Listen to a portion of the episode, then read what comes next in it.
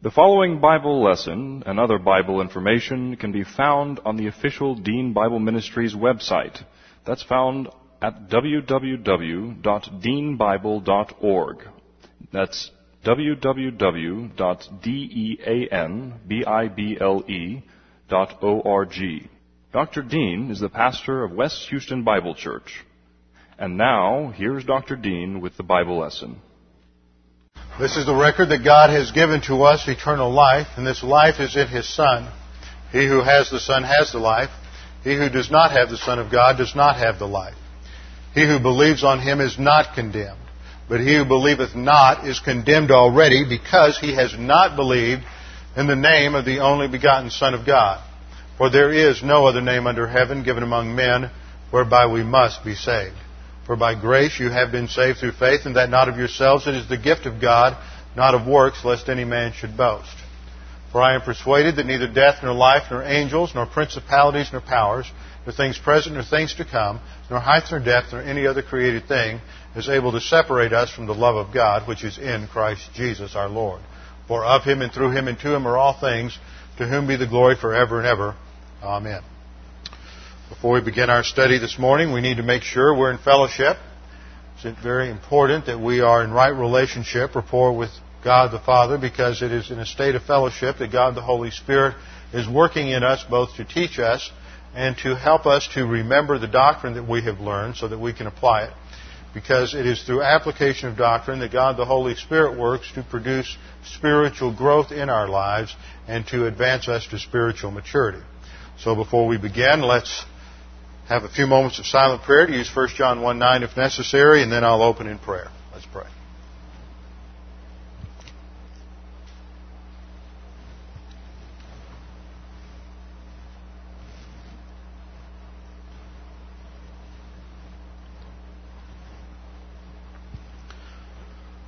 Father, we thank you that we have this privilege to fellowship together around the eternal truth of your word. That it is your word that is the light to all men, and that it is your word that enables us to understand everything in life. It provides us that framework for understanding, evaluating every issue in life, and being able to make decisions that are wise, decisions that come from a position of strength, that we might be able to uh, do well in your sight, that we might be able to glorify you in the angelic conflict both in time and in eternity. Now, Father, we pray as we study these things that you would help us to understand them, see how they relate to our lives, that we might be challenged by them. We pray in Christ's name. Amen. Open your Bibles with me to 1 John chapter 2.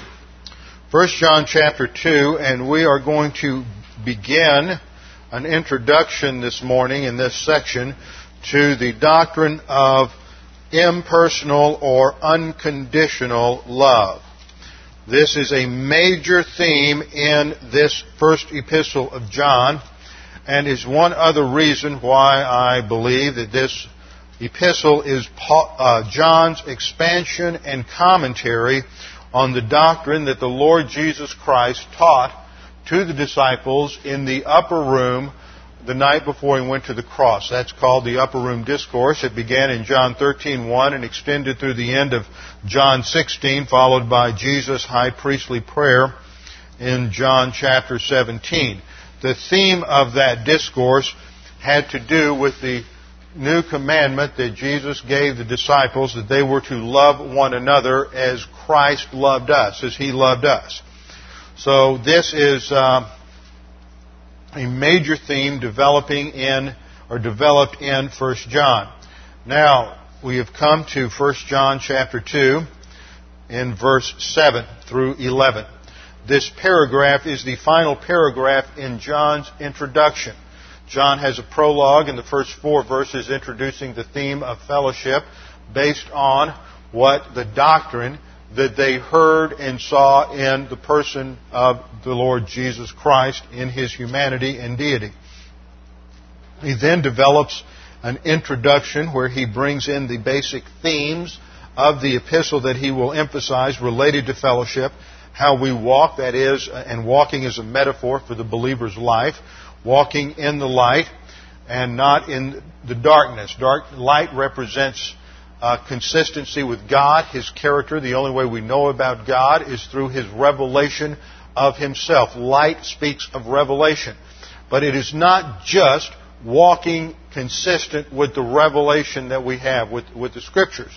Because what the Scriptures reveal to us is who God is. The only way to know God is to study His Word. There are too many people in this world who think that they have generated from the depths of their own experience and the impressions of their own soul and the profound intu- intuition of their own mind think they know what God is like and what God ought to be like.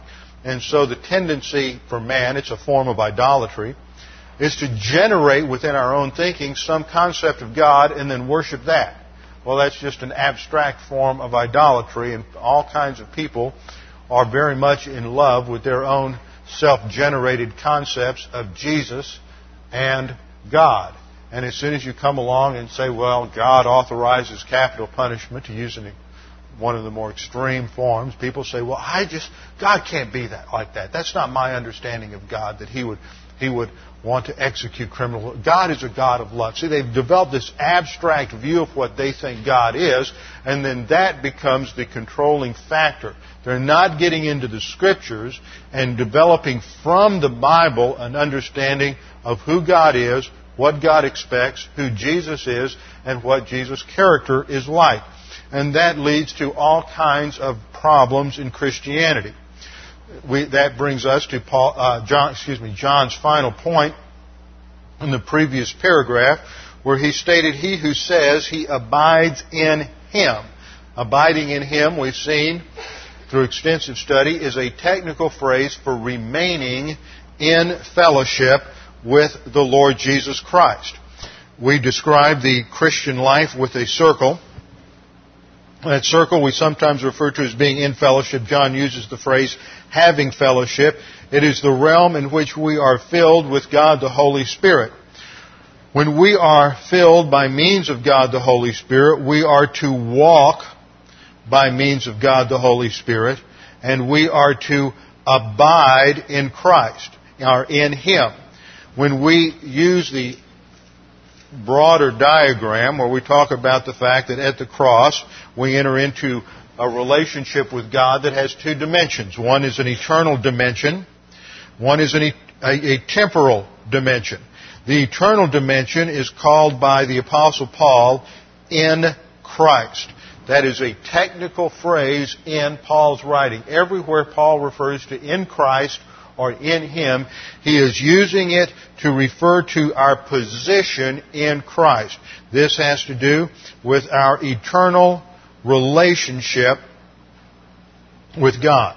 The instant of salvation, we're baptized by means of God the Holy Spirit, placed into union with Christ, identified with His death, burial, and resurrection, and we are in Christ. In contrast to that, Paul uses, I mean, John uses the phrase, in him based on Jesus' use of the phrase in John 15, in me. See, John can't use the phrase in me because we're not in John. So he has to change it to a third person singular in him. But John's use mirrors what Jesus said in the upper room discourse. So that John's in him is relating to our temporal fellowship with Christ. Don't confuse the two. Now this brings up an important point that some people fail to note, and that is that in the doctrine of inspiration, God the Holy Spirit so, override, uh, so overrides or superintends or manages the writing of Scripture through the individual human authors that without doing away with their individual personality, their individual vocabulary, their individual style, their backgrounds, their uh, uh, individual characteristics, he is able to guarantee that what they wrote was free from error. Now that's important to understand. He doesn't override their individual styles, their individual vocabulary, their individual uh, talents, backgrounds, etc. So that when you read them in the original languages, you read Peter you read John, you read Paul, you read Matthew, you read writers in the Old Testament, they write very differently. They have different types of vocabulary. And you have to understand uh, one of the key principles in Bible study and studying Greek is you have to understand that Paul's phraseology and Paul's terminology is different from John's terminology. It's the same way with pastors. Every pastor has a different personality. John had a personality that was much different from Paul's personality. Paul and John had personalities that were much different from Peter's personality. Spiritual gifts don't have anything to do with personality types. What happens among a lot of Christians and a lot of churches is they think that a pastor is a personality type. And so they have this idea that a, that a pastor acts a certain way, talks a certain way, always uh, you know, hugs the old ladies and kisses all the babies, and uh, is always uh, goes to the hospital, visits everybody, and and always knows just the right thing to say, and he never has any rough edges or is very hard, but. That, that's just absurd. It's, it's an idealistic thing. You read the scriptures, there's some extremely harsh things said by different writers to their audiences at different times, depending on the occasion. When Paul is writing to the Galatians, he verbally assaults them. I mean, you, you start off reading what Paul says to the Galatians at the very be- beginning of that epistle. It is almost as if he took the scroll in his hand and walked up to him and slapped him in the face with it. He's extremely harsh because they're out of line. Whereas when he deals with others, uh, he's much more tactful. When he writes a personal letter to uh, Philemon, about his runaway slave Onesimus. Uh, Paul is very gentle in his approach, and he's very persuasive in his approach. It's much different because the issues are different. So people so often think of pastors as, as basically a one-dimensional type of people, and then they find somebody, a pastor that has a strong personality, takes a stand on his word, then they, they want to react to that and say, well, there must be something wrong with him. How can, how can that person be a pastor? They just don't understand what the Bible says. God uses all kinds of different personalities through which he teaches his word. And John is one personality, and I think that in many ways John is probably very similar to our Lord Jesus Christ in his humanity. Remember, John and Jesus were cousins. So in their humanity, they shared certain genetic propensities. And I think that that probably played a part. I mean, I'm just speculating here, but it's based on on its academic speculation. John writes much as Jesus talked. And I've made this point before that in the Gospel of John, if you're reading the third chapter of John, if you can tell me where Jesus stops talking and John starts talking, then you're better than any Greek scholar I know. Because it just, there's such a smooth transition. John, remember, was a young disciple when he started following Jesus. And like many young men, they would imitate they often imitate the style, the phraseology, the personality of the person that, that leads them to the Lord or the pastor that influences, influences them in a strong way.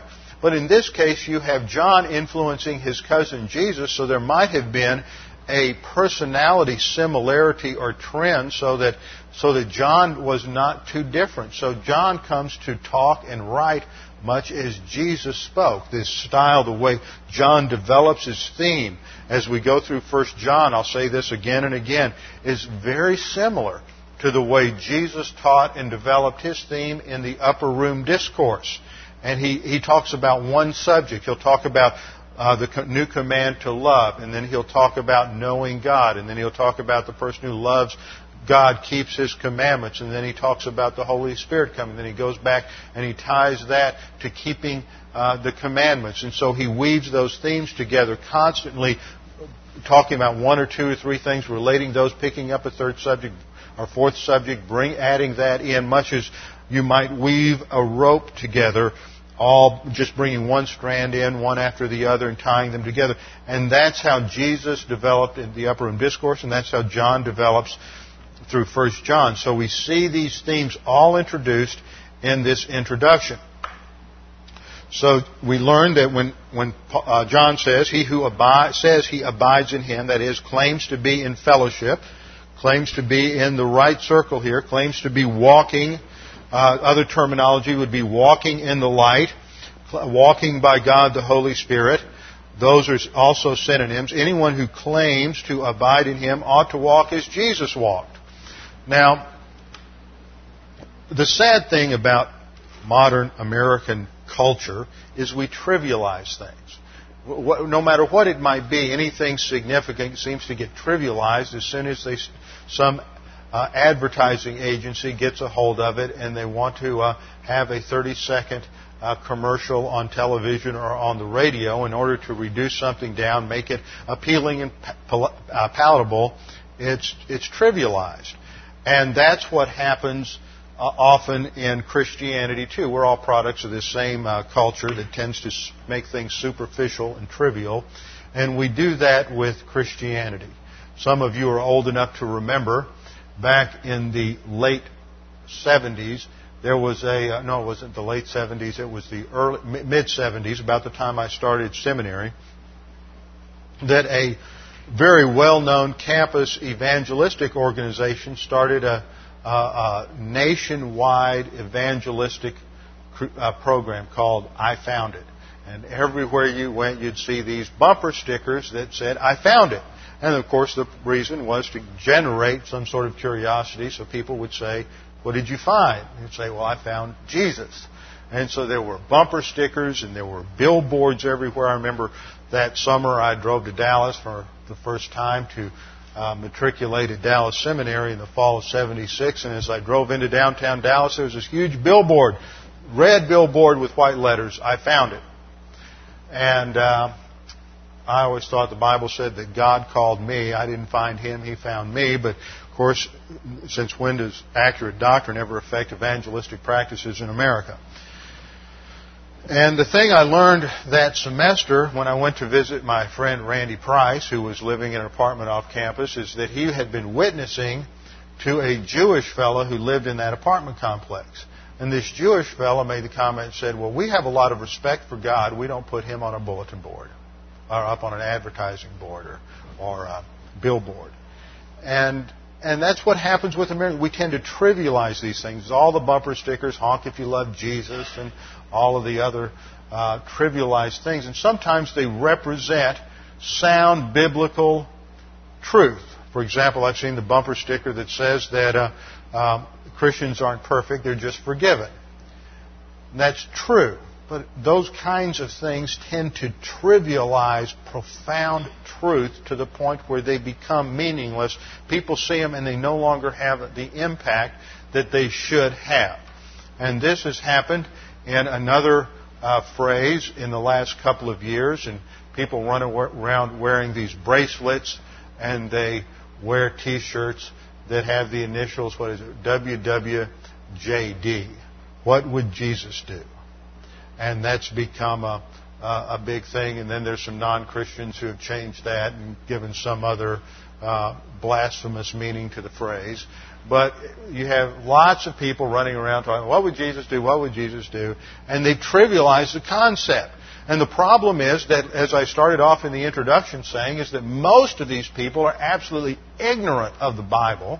They're ignorant of doctrine. They don't know what Jesus would do because they haven't spent three hours in detailed study of the life of Christ, much less 100, 200, 300, 400, 500 hours you need to begin to really understand somebody. I mean, it, how can you make a decision based on what someone else would do if you don't really, deeply, profoundly understand that person? And the problem today is most people are running around saying, what would Jesus do? They don't have a clue what Jesus would do. They just sort of roll up inside the, the cocoon of their own ego and their self-generated idol of what they subjectively think Jesus was, would, was like, and then they make a decision based on that and say, well, that's what Jesus would do. You, to know what Jesus would do means you have to profoundly know Jesus. And we learn in 1 John 2 3 through 6 that there are some ways to know if you know Jesus. Verse 3 Now by this we know that we know him if we keep His commandments, if we follow His mandates. That, in order to keep His commandments, you have to know His commandments. You have to understand all the different mandates related to the plan of God for the Christian's life in the New Testament. All the different prohibitions and understand their interrelationship and the mechanics of the spiritual life. That is not something you learn in the first six weeks, six months, or even year that you're a believer unless you're involved in some serious Bible study where somebody is teaching you uh, what the Scriptures mean. And what most people mean today by Bible study is let's all get together in some kind of a small group, and, and they call it uh, spiritual formation groups or discipleship groups or whatever.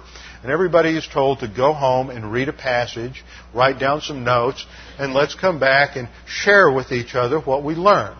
Well, since nobody there knows enough about the Bible to fill a thimble, they all come back and share their ignorance with one another. And it's just a tremendous ego trip that 98% of Christians and churches are on. It functions in their Sunday school classes and everything else. And nobody knows Jesus. And then they all go home feeling good and feel like they're living their lives based on what Jesus would do. And John says that you to know him, you have to keep his commandments, which implies that you have to spend a tremendous amount of time studying the Word to know know His Word. We never learn about God directly. There's no intuitive hot flashes that tell us what God's like. We can't look inside of ourselves and generate some concept about God. We can only know God through His Word as He has revealed Himself to us in the Scriptures. So we have to do that. That's the emphasis on His commandments and His Word here. Verse 4 The one who claims to know Him and does not keep His commandments is a liar.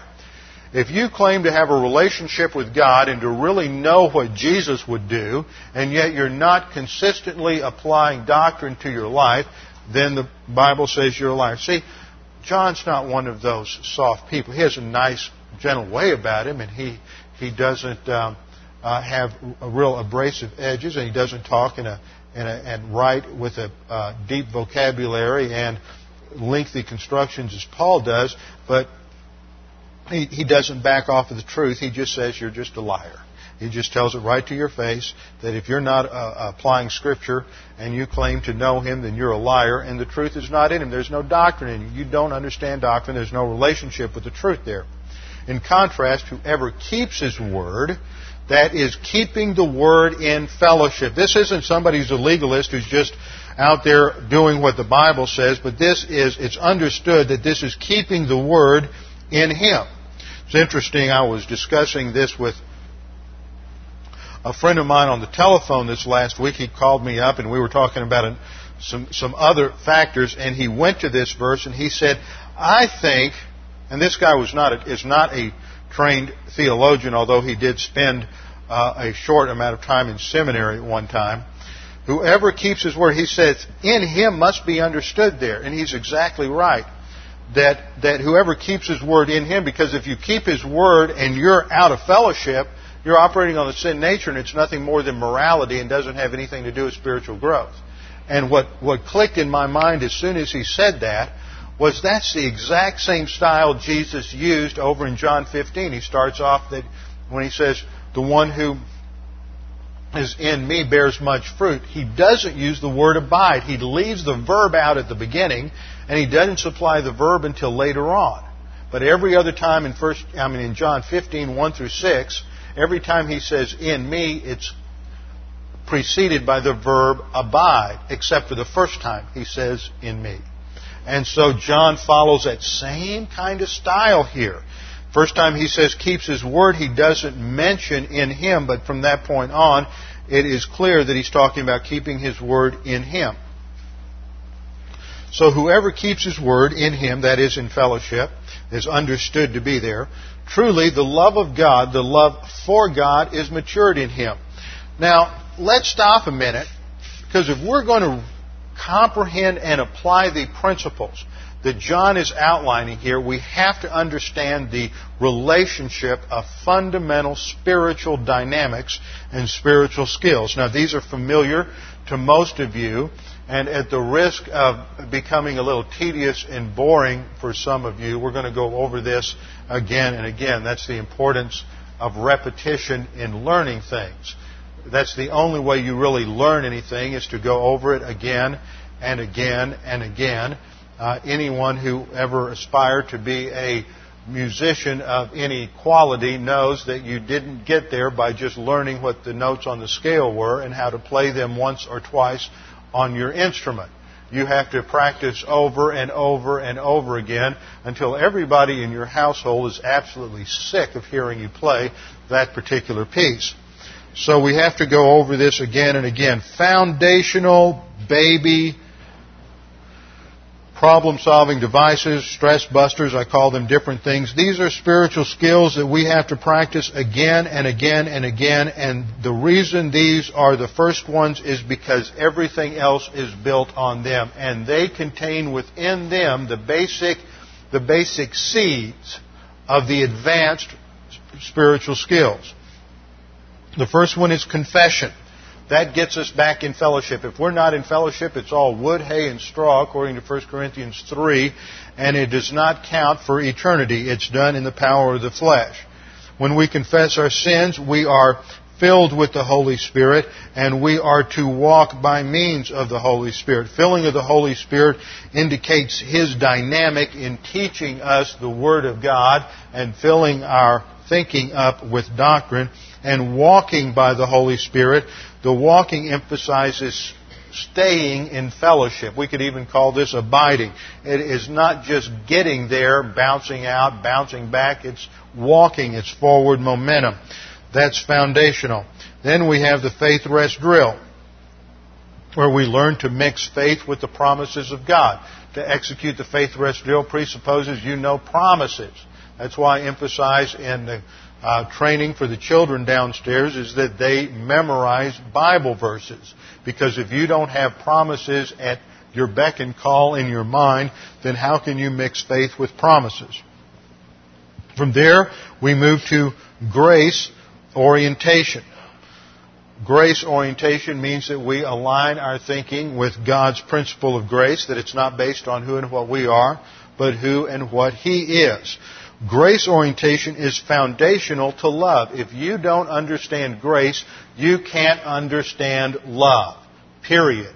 And if you are uh, someone here, and there's many people here who are not married, and some of you who are married need to understand this, that if you don't understand grace, you will never understand how to have a successful relationship in marriage because grace underlies the entire concept of love. It's unmerited favor. You cannot operate in a marriage on the basis of my love is conditioned on how the other person uh, operates, how they look, what they do, because people are all sinners, and the person you're united with in marriage, as much as perfect as you might think they are before you get married, uh, well, after you're married, you'll discover that they are a sinner.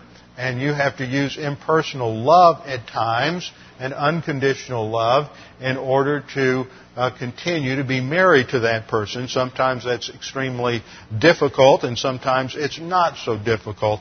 But if you don't understand grace and the concept of unmerited and unearned favor, then you can never understand love because love for one another, the kind of virtue love that undergirds a marriage, is based upon the example of God's gracious love for us in salvation. So grace orientation, it involves humility. It involves teachability. It involves understanding that it's not the details of life that matter. It is our relationship with the Lord that matters. If you don't understand that in grace, then you'll never get to the adolescent uh, spiritual skill, which is the personal sense of eternal destiny. So grace orientation includes a number of facets that are all related to advanced spiritual skills. So here we have grace orientation. And then the uh, fifth one is doctrinal orientation, which means aligning our thinking with God's plan and God's Word. So that, these are the five basic spiritual skills that we need to get out of diapers and to start growing and maturing spiritually. And that means you practice them day in and day out, again and again and again, in order to advance. Now, once you get, begin to get those under control, then you start working on the next one, which is the major transition skill, which I call developing a personal sense of eternal destiny. Suddenly you begin to realize that you're living your life not for today and not for tomorrow, but you're living your life for eternity.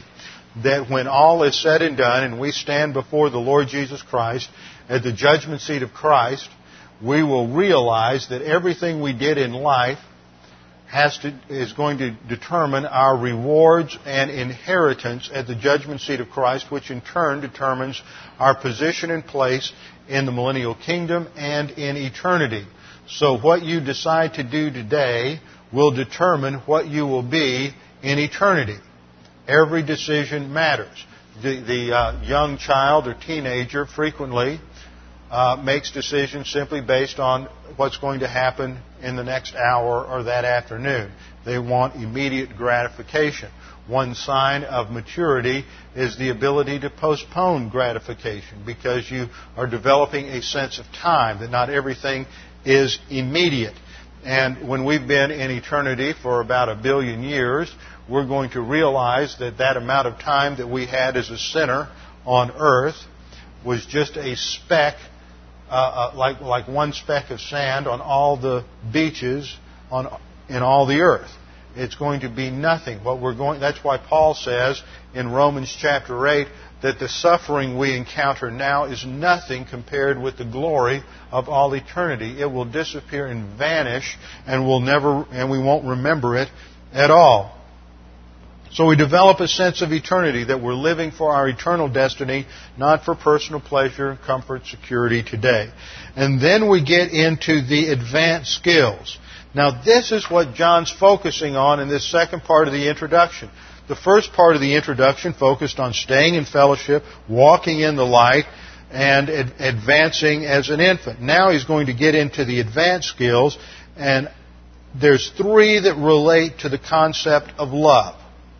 The final one, the ultimate, is we share the happiness of Christ. We have inner happiness. James says, count it all joy in James 1 3, and he, then the rest of the book tells you how to do that.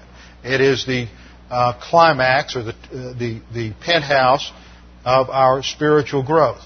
But we have a love triplex. It involves three things. It involves our personal love for God the Father, which then becomes a motivation. When we come out of adolescence, we have developed personal love for God.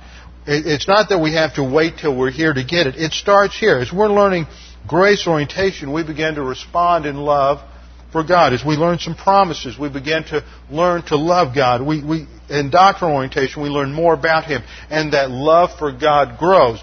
But it becomes a major factor here, reaches a maturity when we get here. That's what Paul uh, or what John is talking about when he says in verse 5, but whoever keeps his word. Now you've had some doctrinal orientation and you're consistently keeping the word. The love for God, personal love for God, the love for God is brought to completion. See, that's a process. So now you get to personal love for God the Father.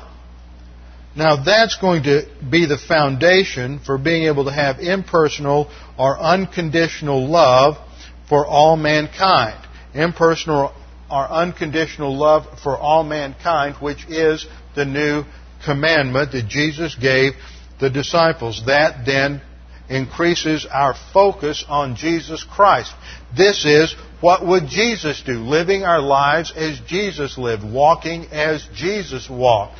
And the more we learn about uh, promises, the faith rest drill, the more we learn about God's grace for us, the more we learn about who and what Jesus Christ did in doctrinal orientation, it develops our love for God.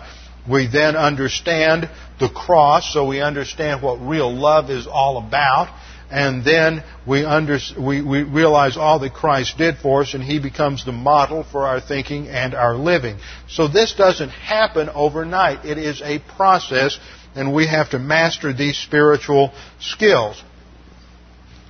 Now, this is what enables a person to do. Mean, I'm going to apply this in a couple of weeks or longer when we get into Daniel uh, chapter 3. What do you think enabled those three young men, originally Hananiah, Azariah, Mishael, better known as Shadrach, Meshach, and Abednego, what enabled them to solve that problem of being told that they had to worship the idol or they would be thrown into the fiery furnace. Talk about overt pressure. Talk about peer pressure. All of the weight and force and power and might of the great, one of the greatest uh, empires in all of human history was brought down on those three men to worship that idol. What gave those young people the strength to withstand that kind of pressure? Now, the reason I'm emphasizing that is because starting with, with, depending on the teacher, this week, next week, your kids in the first hour are have been taught all year about the problem solving devices and they're beginning to learn about impersonal love. And see, if you want your kids to end up like those two boys at Columbine or some of these other kids who don't know how to handle adversity, rejection, the pressure of other kids, bullies, uh, all of the things that are going on in school today. If you don't, if you want them to end up like that, then just don't teach them anything about impersonal love. Because what enables us to stand firm and not be shaken by that kind of pressure, by the bullies, by the people who reject us, by all of the insults that, that might come our way, and kids can be incredibly harsh and mean to other kids. What enables us to take to, to walk through that kind of a, a, a testing is because we have a sense of our own identity of who and what we are. And as believers, that comes from our relationship with the Lord Jesus Christ. And I think that it is crucial for parents to be teaching these things to their kids in the home and showing them how to apply them in order to strengthen their soul so that they can handle that kind of rejection, hostility that they face in the world. The problems that we have today, the, the, the increase in anger, you have road rage, you have all kinds of rages people talk about today, and, and people, the anger among young people today is almost palpable in some schools because they're so resentful of their parents. They're resentful of school that, that parents are too busy with their lives, haven't paid any attention to the kids and the kids are reacting in anger. You have all kinds of things going on. And as a result, those kids are striking out at other kids. They're, they're, they're bullying other kids. How do you train your children to be able to withstand that? And I'm not just talking about the opposition they'll face as a believer trying to take a stand for Christ. That takes it to another level. But in Daniel, we see those young men who are 12, 13 years of age able to take a stand against the greatest pressure, pressure like none of us will ever face in life, and, and do it very smoothly because they have a sense of who they are. They have, they have moved from understanding the basics in the, in the spiritual life.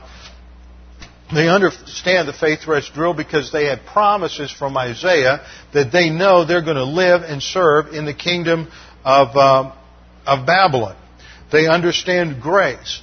They, they understand that their eternal destiny is in heaven, so it doesn't matter if they go into the fiery furnace because they're not going to be in the eternal fires of hell. So life is, physical life on this earth is not more precious to them than their morals, than their standards, than their relationship with God. So that means they've developed a personal sense of eternal destiny. They know that they are living for eternity and they're living for the kingdom of God, and therefore they have to take a stand against the kingdom of man.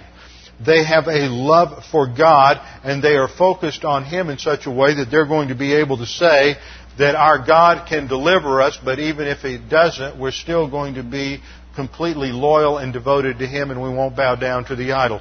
What is it that gives them at that young age the strength, the stability, the confidence to stand firm against that kind of pressure. It's doctrine in the soul. And if they can do it, there's not a kid in this church that can't also do that. But see, they had something that kids in this church might not have. And that is parents who consistently drilled doctrine into them when they were growing up and taught them day in and day out and helped uh, them understand how to apply doctrine and model that for them because their parents understood these things. And this is, and I think that this whole concept The whole doctrine of impersonal love is crucial to developing that kind of strength so that you can withstand that opposition because impersonal love is being able, ultimately, it's being able to show love, kindness, and gentleness to those who are in opposition to us, those who reject us, those who are hostile to us, those who are not attractive to us, those who are our personal enmity, enemies, and who are at enmity with us. And that is the, uh, gives us the stability to survive in those kinds of situations. That's how it functions as a problem solving device. So in verses 3 through 6, John establishes the basic principles of keeping his word and abiding in him and following the pattern of Jesus' life. And then in verse 7, he shifts and he says, Brethren, I write no new commandment to you. Now, we need to stop a few minutes and we need to exegete the next few verses to understand them correctly. And then we're going to deal with the application. Probably take a couple of weeks to develop the doctrine of uh, unconditional or impersonal love. Brethren, I write no new commandment to you. He uses the uh, uh, address of uh, agapetoi. Now, I'm reading in the New King James Version, which is based on a bad translation at that point. The, the Greek reads agapetoi, which looks like this. New American Standard has it correct, beloved. Agapetoi is from the word agapos. Agapos means love. Now, the word for um, brother looks like that. A D E L P H O I, like at the end of Philadelphia. Now, it's not, Uh, it's difficult to mistake one of those words for another word, but beloved emphasizes position in Christ. Because we are in Christ, we are beloved of God. Paul uses the word brethren. James uses the word brethren. But John uses the word agapetoi, beloved. It's just a stylistic difference. But it's still emphasizing the same positional truth doctrine that he's addressing believers. Now that's crucial. John's not addressing unbelievers or people who he thinks might not be believers. He is addressing people that he knows are believers. So he says, Beloved. This is a term for members of the royal family of God. Any person who has put their faith alone in Christ alone at that point is adopted as a son of God, a child of God, and enters into the royal family. John 1:12 says, "As many as received him, to them gave he the power to be called the sons of God, even to those who believe on his name." It is by faith alone in Christ alone that we enter into God's family, and that happens at the instant of salvation. So John is writing to believers, and he says, I write no new commandment to you. And there he uses an epistolary aorist, meaning that uh, at this instant I'm writing, I mean, excuse me, an epistolary present, uh, that he is writing at this instant a new commandment. No new commandment. Now he uses the word here for new. He uses the word uh, kainos. And this is the word that is used to describe, when you talk about the New Testament, it's kaine diatheke, the new commandment. And it's not a new in the sense of a new kind or something unprecedented. Um, excuse me, it refers to something that is a new kind, something that's unprecedented, something that is previously unrevealed. The word neos which is a synonym for uh, kainos, for new, refers to something that is either new or recent. Kaine refers to something that, that is uh, previously unrevealed. So he says, I'm not writing something to you that hasn't been revealed or that you're unaware of that I haven't already taught you.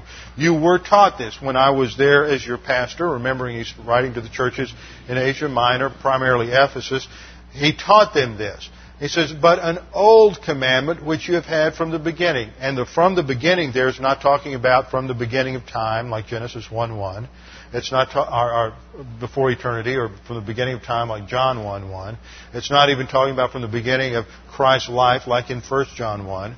It's talking about from the beginning of your personal Christian life when you are beginning to learn doctrine. This is not a new commandment, but an old commandment that you have had from the beginning of your Christian life. You've been taught this again and again and again.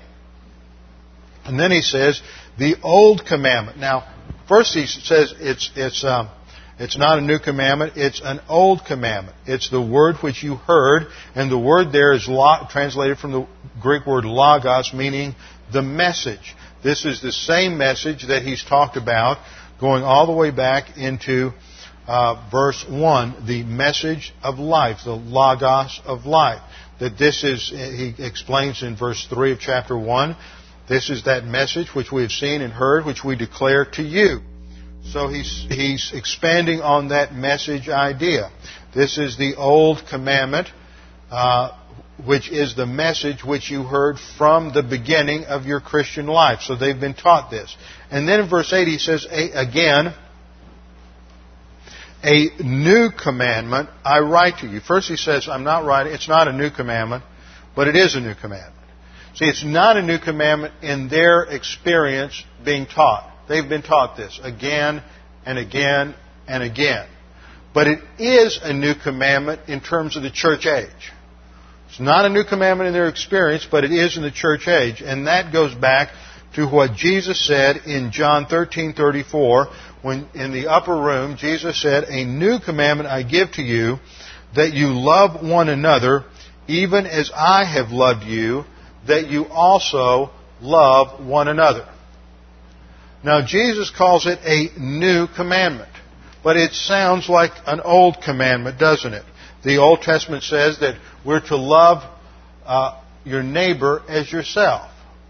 But see, what's the difference there? In the Old Testament, the command was love your neighbor as yourself. So what's the comparative? The comparative is self. And the point in the way that was phrased in the Old Testament, and we'll see it's quoting, that it's quoted in a couple of different passages in the New Testament, is that every person is a sinner. We're all born with self-love. We put ourselves first. We're self-absorbed. Well, what the focus that God is making under the Mosaic law is you need to, rather than focus on yourself, you need to focus on other people. Put other people first. See, they can't love as Christ loved because, number one, Christ has not come yet. Number two, they don't have the Holy Spirit. When that passage in is quoted in Galatians 5:14 to love others as yourself, it is immediately followed by the mechanics to fulfill the love command, which is walk by means of the Spirit. Five verses later, it's explained that this is a production of the fruit of the Spirit, and the fruit of the Spirit is first what? Love. The reason Paul listed love first in that grocery list of character transformations that take place in the believer's life as a result of the Holy Spirit is because he's talking about love. Love is going to be related to other characteristics love, joy, peace, patience, kindness, gentleness. Those are facets of impersonal love. It's not simply an absence of negative mental attitude sins, such as an absence of bitterness, jealousy, anger, hatred. There's something positive to impersonal love and unconditional love.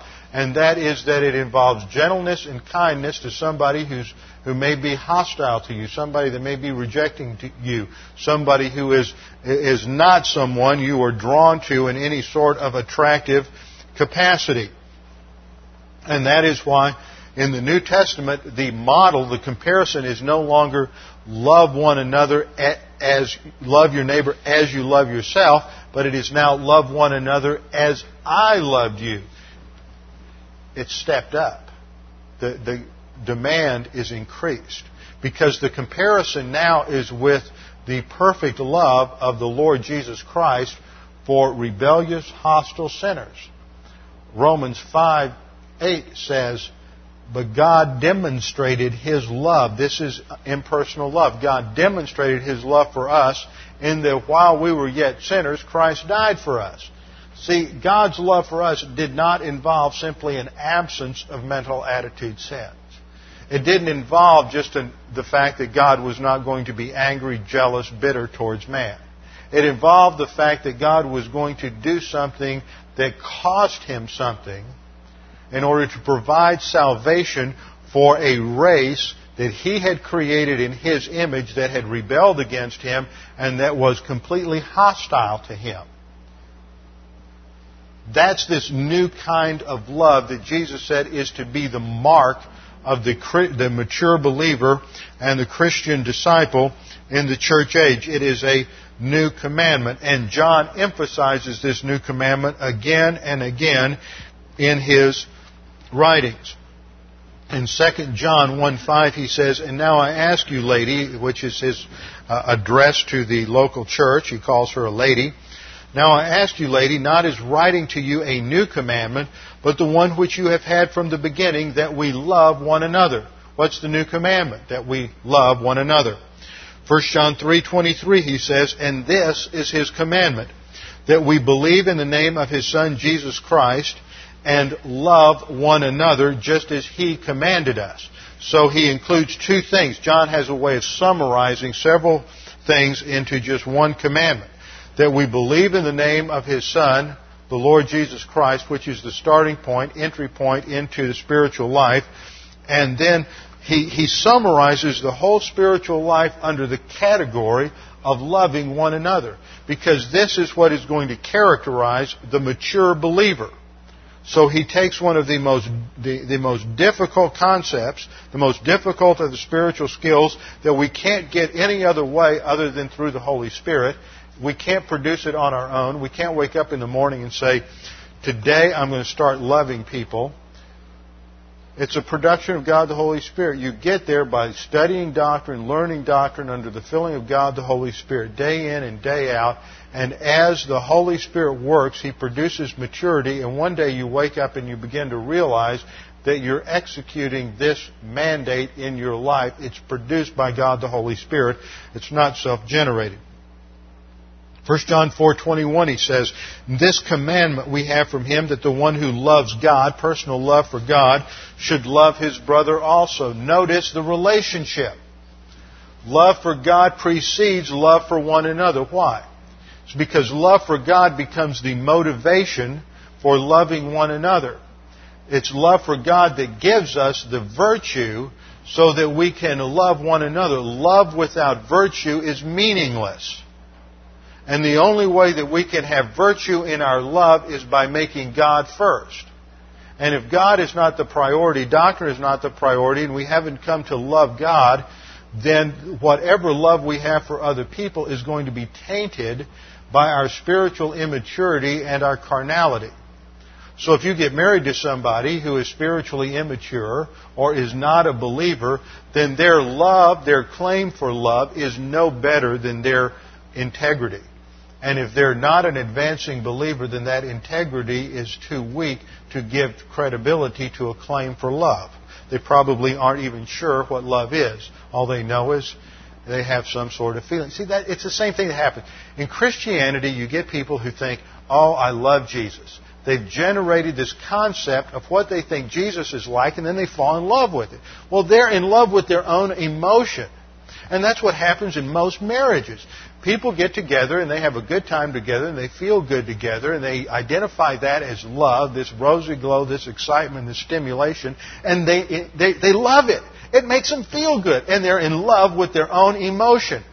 And they're not in love with the other person, they're just in love with the way they feel when the other person treats them the way they do. So when they get together and they get married and they stand up in front of the preacher, and what and they, they they listen to the vows. What they're really saying is yes i'm going to give you the opportunity and the privilege so that for the rest of your life you can make me feel this way so that i can be happy and have meaning in life because you make me feel good. It's self-centered because love is not self-centered. And until they understand what real non-selfish giving love is which is exemplified by christ on the cross they don't have a concept of what it means to say, I love you. So most people run around thinking that love has something to do with emotion and sentiment and something that is rather superficial. And then as soon as life begins to get tough, they fall apart. And the marriage falls apart. But remember, the marriage vows, you remember, they say something about for better, for worse. Well, as soon as it gets worse, they're gone. And it says something about in sickness and in health. So what happens if six weeks after you get married, that person contracts some terrible disease or is involved in some uh, crippling accident and then they're debilitated for the rest of their life. Those were just words or did they mean something? See, love is not based on something in the object for it to have any value. That's why it's called unconditional love. But unconditional love presupposes that the person that says they have it has something in their character, something of, substance called integrity or virtue. And of course, for the believer, that can only come from advancing in the spiritual life. John 15:12 through 15, Jesus expanded on the concept and he said, "This is my commandment that you love one another just as I have loved you." So if we're going to start learning anything about impersonal love, it has to start with Christ. It has to start with the cross that Jesus Christ was executing love towards people who were obnoxious to Him, people who were unattractive to Him, people who were sinners, people who were fallen, people who were clothed in filthy rags, people who, in terms of His own standard of absolute righteousness, absolutely reeked and stank to high heaven. And yet He gave His life as a substitute for them.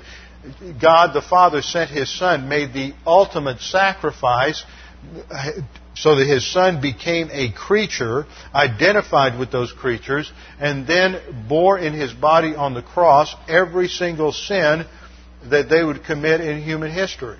That's where love starts. If you don't understand that, you can't understand love in any realm, in any dimension. It starts there. And that's why we, the reason we call it impersonal love is be, not because it's, it's a mechanical thing, not because there's nothing personal involved, but because you don't have to know the person. There doesn't have to be a personal relationship there in order to love them. When Jesus Christ died on the cross for every person in human history, he didn't have a personal relationship with one of them because they were all fallen.